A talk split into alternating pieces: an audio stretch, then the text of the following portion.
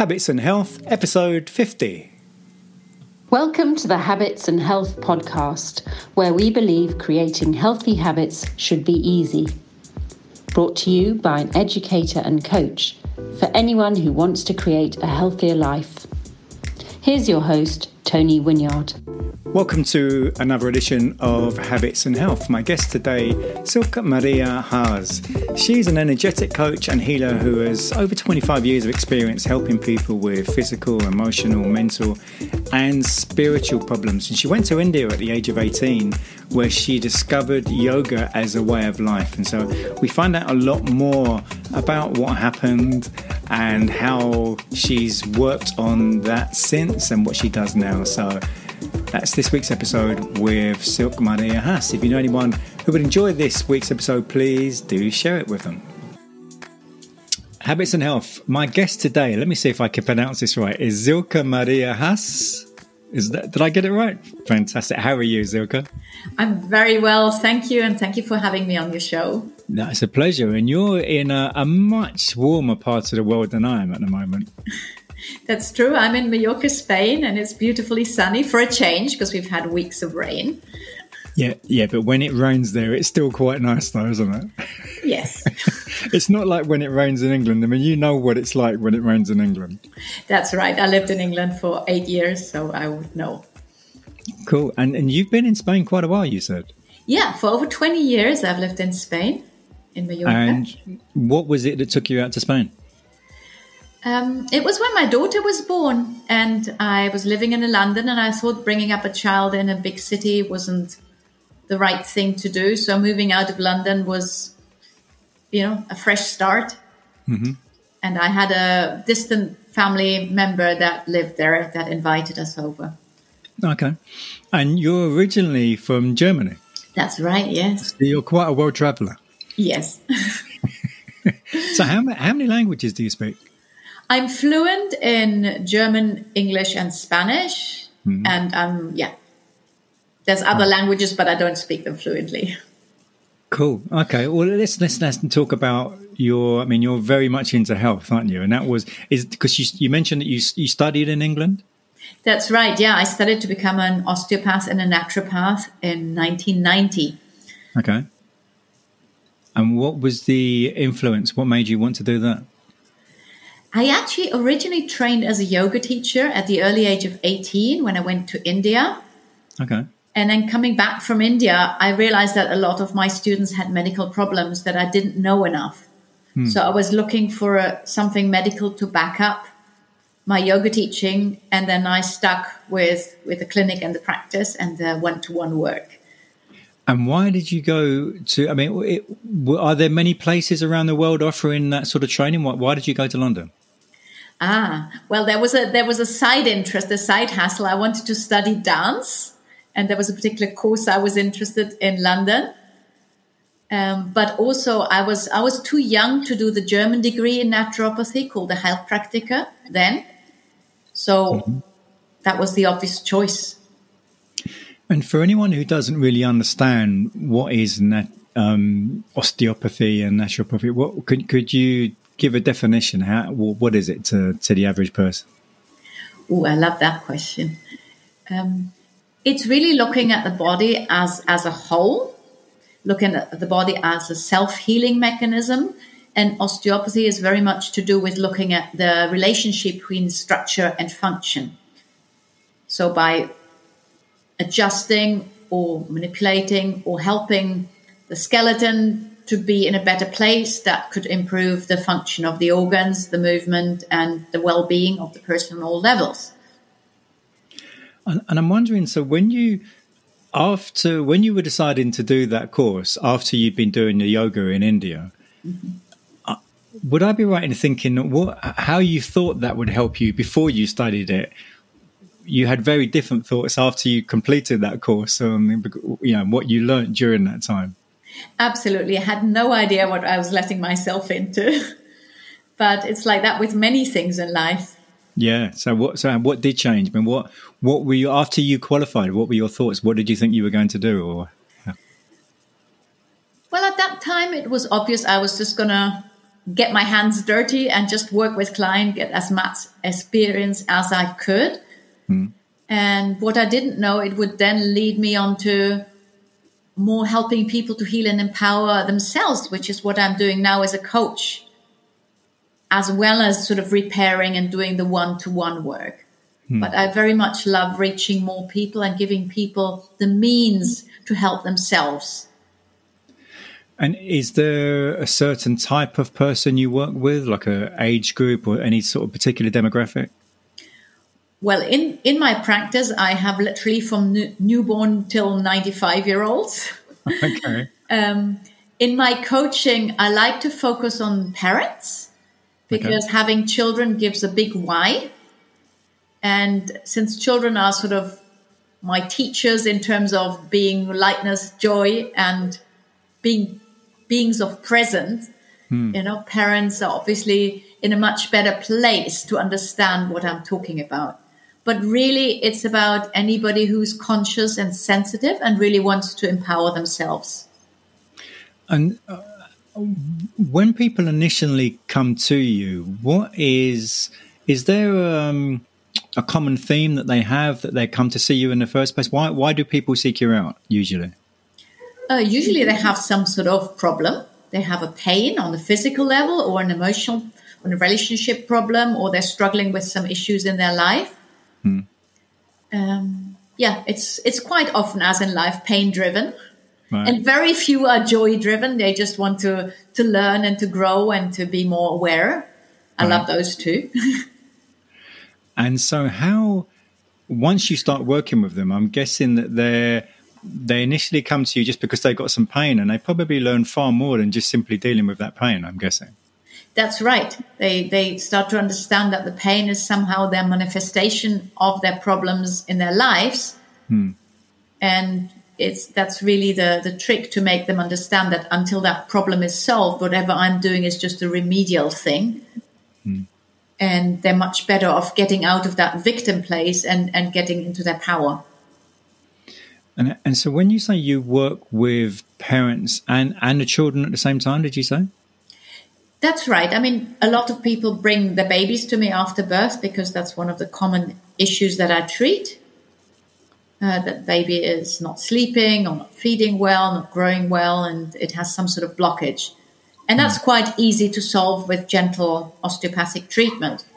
Okay. But then you have the whole stress of the parents and uh, not knowing how to deal with different situations in their lives. It shows up issues in the relationships. Yeah. And so what what aspect of your work do you enjoy the most?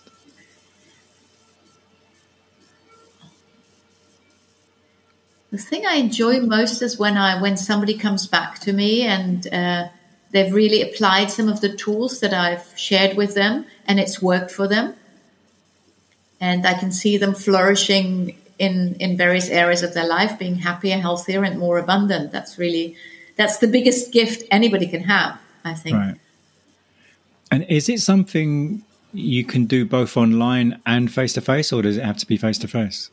No, no, it can actually be done online because energy doesn't need a person to be there physically. That is if I work energetically. Right. Or with coaching. When I work with a physical issue, I prefer people in front of me. So, what would you say is the um, of your clients? What percentage would be face to face and online? and it's changing. It used to be like 90% face to face and 10% online. And, and I'm just working on the transition. So it, it varies from week to week. Right. And I guess with the whole sort of pandemic thing over the last couple of years, there's been far more online than face to face. Yes, although we've been very lucky here in Spain that we've been allowed to work and had less restrictions than anywhere else. But that's also part of part of the problem that people, when when they are confined to their homes, they need the remedies to to work with themselves. Hmm. And so, what is it that the the issues that people are having around pain and so on when they come to you in the first place? Is there a common denominator in what's causing the pain, pain in the first place? Often, um, yes. on, on, the physical level, I would say uh, civilization. right. chairs. Sitting far too much and moving far too little, and not having the proper balance between rest and movement. Right. That is a very common cause for skeletal problems, at least, as well as stress, of course. Right. And how easy or difficult is that to remedy? It's actually very easy to remedy. All they Okay. have to do is take sitting breaks, get up every half an hour and do two minutes of exercise. And do they need to sort of be changing their furniture or, or anything along those lines? Well, ideally, throw out the furniture and sit on the floor. of course, there's better and worse chairs, and there is these, you know, cheap versions of, of just a, a ball that you can sit on at the height uh, of your sitting bones, sort of at 60 or, 60 or 70 centimeters. They can usually be bought for, for 10, 15 euros. And that gives you a moving balance. Right. And, and it's just a nice change for your back. Right. And do people think of some of these things as being extreme because they're so used to what is normal for them for their whole lives? Does, do they think about do do some of your clients this is a bit extre- extreme? Maybe. Um, possible. They don't say that a lot. I mean, I make them look into other countries and like where people sit a lot more on the floor and they work really hard physically, and yet there's a lot less back pain and joint problems just because people sit on the floor and they bear down to go to the toilet in a squat and and they do simple things. Even the Muslim prayer position is a, is a great back exercise, hmm. as as most people know from yoga. Yeah, yeah. And so, are you still instructing yoga as well? Um, no, but I use some exercises from yoga to instruct clients on a one to one. Right. And in your in the coaching that you do, you do, you do sorry. Um, I'm thinking. Well, I'm so the people you've worked with previously, and you've helped them with issues around pain, and, and it sounds like often it's around their back and whatever.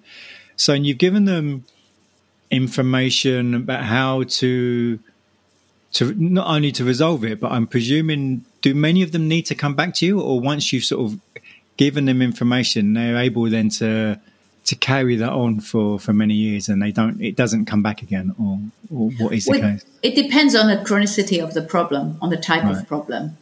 A lot of people can just do with with maintenance. Uh, the pain can usually be resolved if they resolve the, the cause of the pain, Right, and then they can maintain themselves with exercises. Uh, but it's like I say, it's a bit like going to the dentist, although I don't like the comparison. It's like I can brush my teeth every day, but I would go for a dental cleanse every six months and a checkup just for the bits that I can't get to. right. So, what what would you say your in what you do? What is your what is your main message that you're you're trying to put out? If I put it into one sentence, I would say uh, you can heal and empower your life. That you can actually be in charge of your life. You're the creator. And in the same way that you can create a problem, you can uncreate it and have a better life. Right, And problem can be like a stepping stone towards a better life. Like quite often, uh, a problematic situation then makes us turn around and change something. And looking at it from the hindsight perspective, it, it often turns out to be for our better good. right. And is it something that people think is going to be very difficult and is actually far easier? Yes, a lot of people have this idea of personal growth work as being hard work. That's part of the conditioning. And then when they actually realize that they can learn from joy, like children do, Right, and by being lightness and being more just being more rather than doing more it's it's very much about coming more into presence coming more into your being and then the doing comes out of that being and it's not hard work anymore it's hard to change habits you know that right. And and I'm wondering you you were talking before. Well, I don't think you actually said these words, but a lot of this comes down to, I guess, it's sedentary behaviour. yes Is there because you're? I, it sounds like you're dealing with many nationalities. Obviously, Spanish. You've been living in England, and you- you're from Germany. is there maybe this is controversial, but is there a nationality you find far more sedentary than others? um, I haven't actually thought about this. Um, no, it it very much depends on the constitutional type, right, and obviously the type of work somebody does. Right. It's uh, I haven't found a cultural pattern. And which profession is there a profession that you've had to deal with far more than any other? I would say I get a lot more desk workers than I get physical laborers.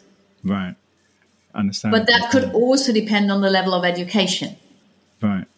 Um, so I wouldn't I wouldn't dare to say that's to do with it. But I, I do think not moving is more harmful than moving. And there's a lot of talk about a few years ago, many people thought the solution was, ah, oh, we're too, we're sitting too much. Ah, therefore the solution is a standing desk, which is not really the solution, is it? It is for some people. Um, other people, like me, I, I can't stand for any length of time, so I prefer to sit. Yeah. Uh, it's about creating a balance. And it's when when people are working on the computer, uh, really what happens that their consciousness is sort of in the computer and we forget about the body. Hmm. We kind of all in the head and the mind, and then we listen to the body when it, it shouts at us in pain. Mm-hmm. And then we take a painkiller and shut it up again. and then we're surprised and we create more and more physical problems because at, at the end of the day, the body has a certain tolerance. But there comes a point when the compensation mechanisms don't work anymore. Mm. So, how do you try to, because changing people's behavior is very difficult for not only if you're trying to change someone else's behavior, but even when you're trying to change your own behavior, it's very difficult. What, how, how do you go about it? That's a great question. Uh, it, it can be difficult. I mean, you have to have a good reason why to change. And when the reason is good enough, you will do it. Right. And once you've changed the habit, like brushing your teeth, it was hard for our parents to teach us brush our teeth. But once you've gotten used to having a clean mouth, nobody needs to go after you for you to do it because right. it becomes it becomes natural. It becomes a habit. Right. So once you've installed a good habit, it actually doesn't take much to keep it up because you get the benefit from it. Hmm. We hope you're enjoying this episode of the Habits and Health podcast, where we believe creating healthy habits should be easy. If you're looking for the fastest and most effective way to transform your energy and well-being, we invite you to join Tony for an upcoming Habits and Health workshop. This five week group workshop will empower you with tools to disrupt unwanted habits and make positive changes easy. You'll enjoy sounder sleep, better energy, less stress, and a happier mood. Workshops begin on the first week of every month, and you can sign up now at tonywinyard.com. Now, back to the show. Sometimes people, there are behaviors that we want to do and we know they're going to be good for us, but even though we have that knowledge, we still can't can't get ourselves to do that. You know, I mean, there's loads of people want to meditate, and they realize the benefits of meditation, mm-hmm. but they just, for whatever excuse they come up with, they don't meditate.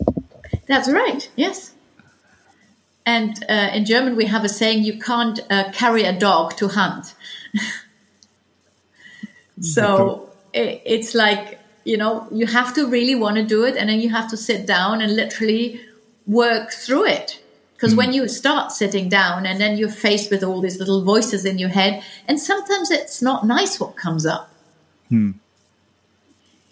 Uh, but knowing that if you do it and then you create that habit and you get the benefit, you know, there is no way you would turn back on it. Mm. What, what habits have have helped you the most? Is there, is there any habit you've really had to work hard on? Um, what has helped there's two two parts to that question the habit that's helped me the most is definitely meditation okay it's coming into awareness into being because uh, in a way it by being who I, who I really am yeah i sort of go beyond all that conditioning and programming that limits me okay and so working from my essence is the thing that helps me most in living my life, a happier life.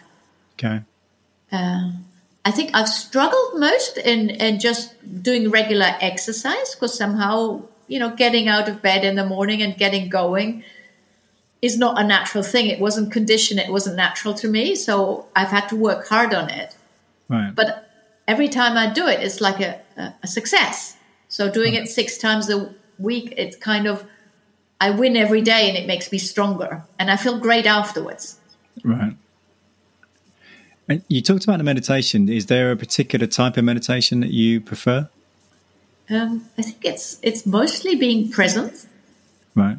Yeah, it's being present with the breath, being present with whatever there is, and being, not judging, just being in that space, and not trying to do anything. Right. it's stopping the trying. So it is not you. So you're not in like sort of sort of transmen, transcendental meditation or loving kindness or any. There's none of those particular styles that you follow, for example.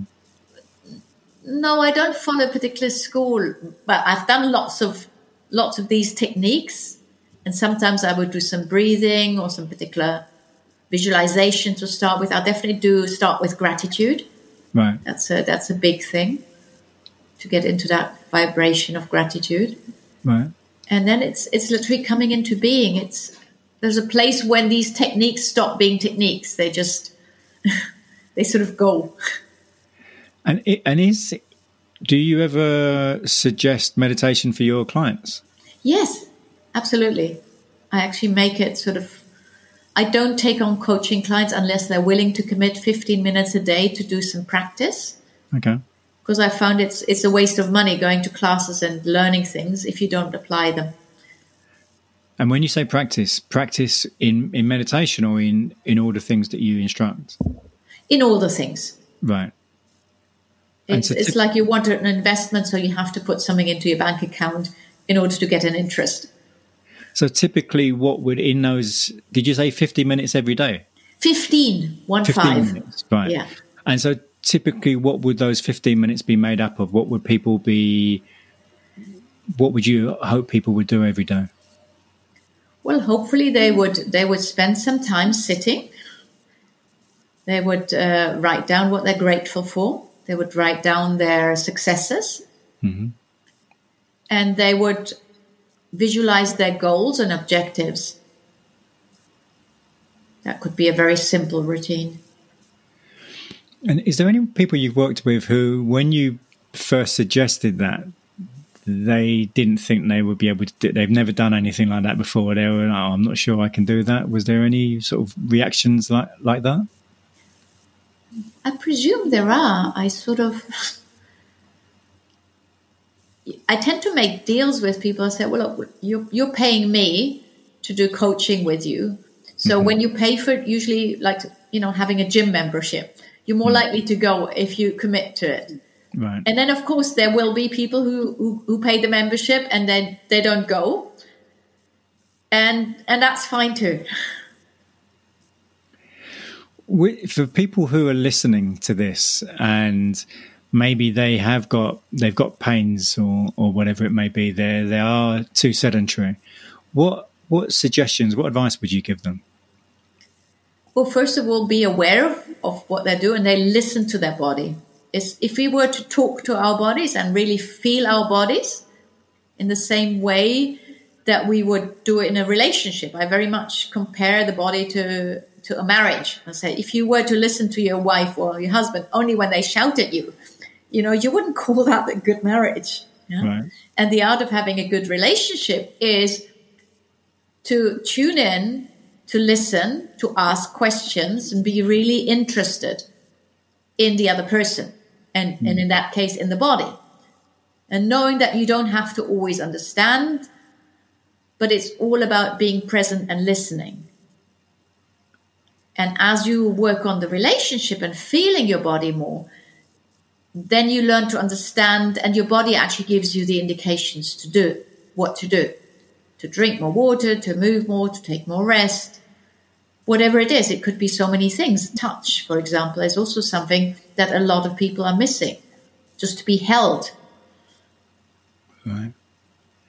And and is there an element of some people maybe thinking that they're they're healthy or they're fit because they do a, maybe they do a lot of sport, but it's just one sport that they do all the time. Maybe they only play tennis or they only play golf or they only play football, mm-hmm. and they're not having a mixture of different types of movement. And it, can that be problematic?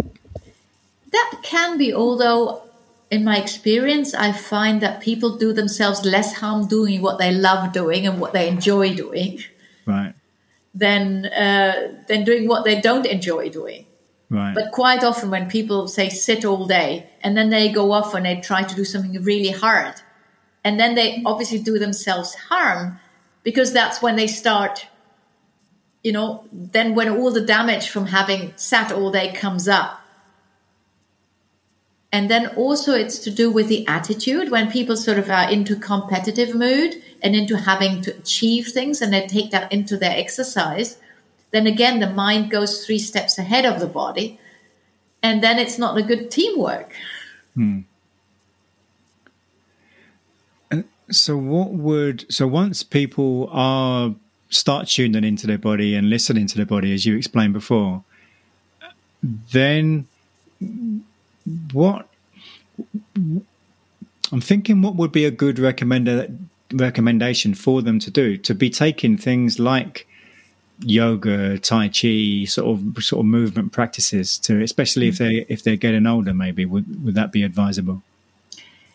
Yes, I mean you can't generalize because bodies are so different. Hmm. Um, I usually have the criteria that it should be something that the person enjoys, right. not another must in their life.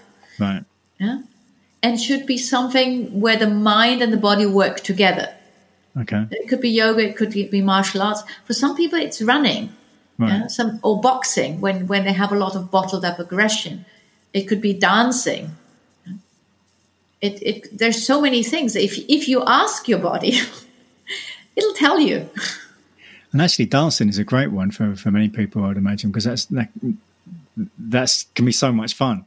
Yes, it's one of my favorite ones. So, right. And it doesn't feel like sports because it's, you know, you're moving and you're having fun, you're socializing. There's so many things that this fulfills. Hmm. And have you, in the, the last couple of years since the, the lockdown pandemic situation, have has there have you found there's been more people suffering from sedentary behaviour because of being at home more, or is it not not too much different? I couldn't say because I'm I'm busy always. So right, it's like I think what what's more that people are starting to have more economic challenges, so they're more saving on coming to see somebody. Okay, but that's exactly why I give out more material for free. I actually have have a YouTube channel with exercises for sedentary people. Okay, um, so that's something that I make available. Right. So, in how would you like to see your your business, your practice develop over the next few years? Are you going to be adding any new things or trying different things? My practice is totally changing all the time. I'm I'm forever learning. I'm a total junkie when it comes to learning and development. So my my aim is to reach more people and also to reach people more with my words and just with my hands Okay. So yes, my plan is to be a lot more online, to be more present. I'm writing a book at present, okay. and I've published four online products in the last six months. And what Just type to, of things? What type of things were they? Well, there's I have a 12 step course where people can actually, you know, go through the steps of what I call energetic coaching to heal and empower themselves. Yeah. And I accompany that with live group coaching calls monthly and a and a and a membership site for people to to exchange with me personally and the others in the group because it's more fun when you do it together. Right. But of course, people can do one-to-one coachings and they can do half online, half live with me. And just recently, I published a course to release blockages in the subconscious. That's a particularly piece of work I call karmic knots Okay. And that's a one off, very, very powerful work, which usually gets rid of 80% of the problems within 10 minutes. So it's, it's really amazing work. And, and in the book that you mentioned that you're writing, Yes. what who what will the book be about? The book will be about how to be crazy, happy, healthy, and abundant.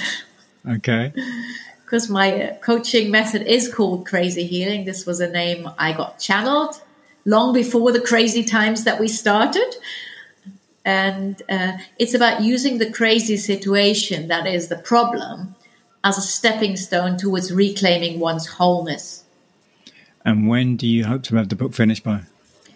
uh, should be out next year Okay, what and what whenabouts next year? um, i'm just finishing writing it so whatever long the publishing takes Right. uh, that's out of my hand And, and speaking of books, is there a book that has really moved you at all? Yes, yes, I have it with me. Um, it's called The Big Leap by Gay Hendricks, and it's all about you know scaling up and becoming the best version of yourself. And- Not and what, stop playing small, basically. what was it about the book that really moved you? It was realizing that I had been playing small for so many years. Okay. and realized that there was so much more to me than I believed myself to be able to do. If if people want to find out more about the, the courses that you mentioned and your social media and your website and so on, where, where is the best places to go?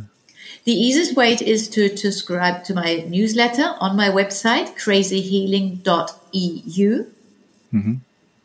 And uh, and there are also the courses that I've been published. They're also on the website. And is there on your the YouTube channel you mentioned? Yes, the YouTube channel is just my name, Silke Maria Haas. Okay. And I'll put links to all of these in in the show notes for anyone listening. That would be great.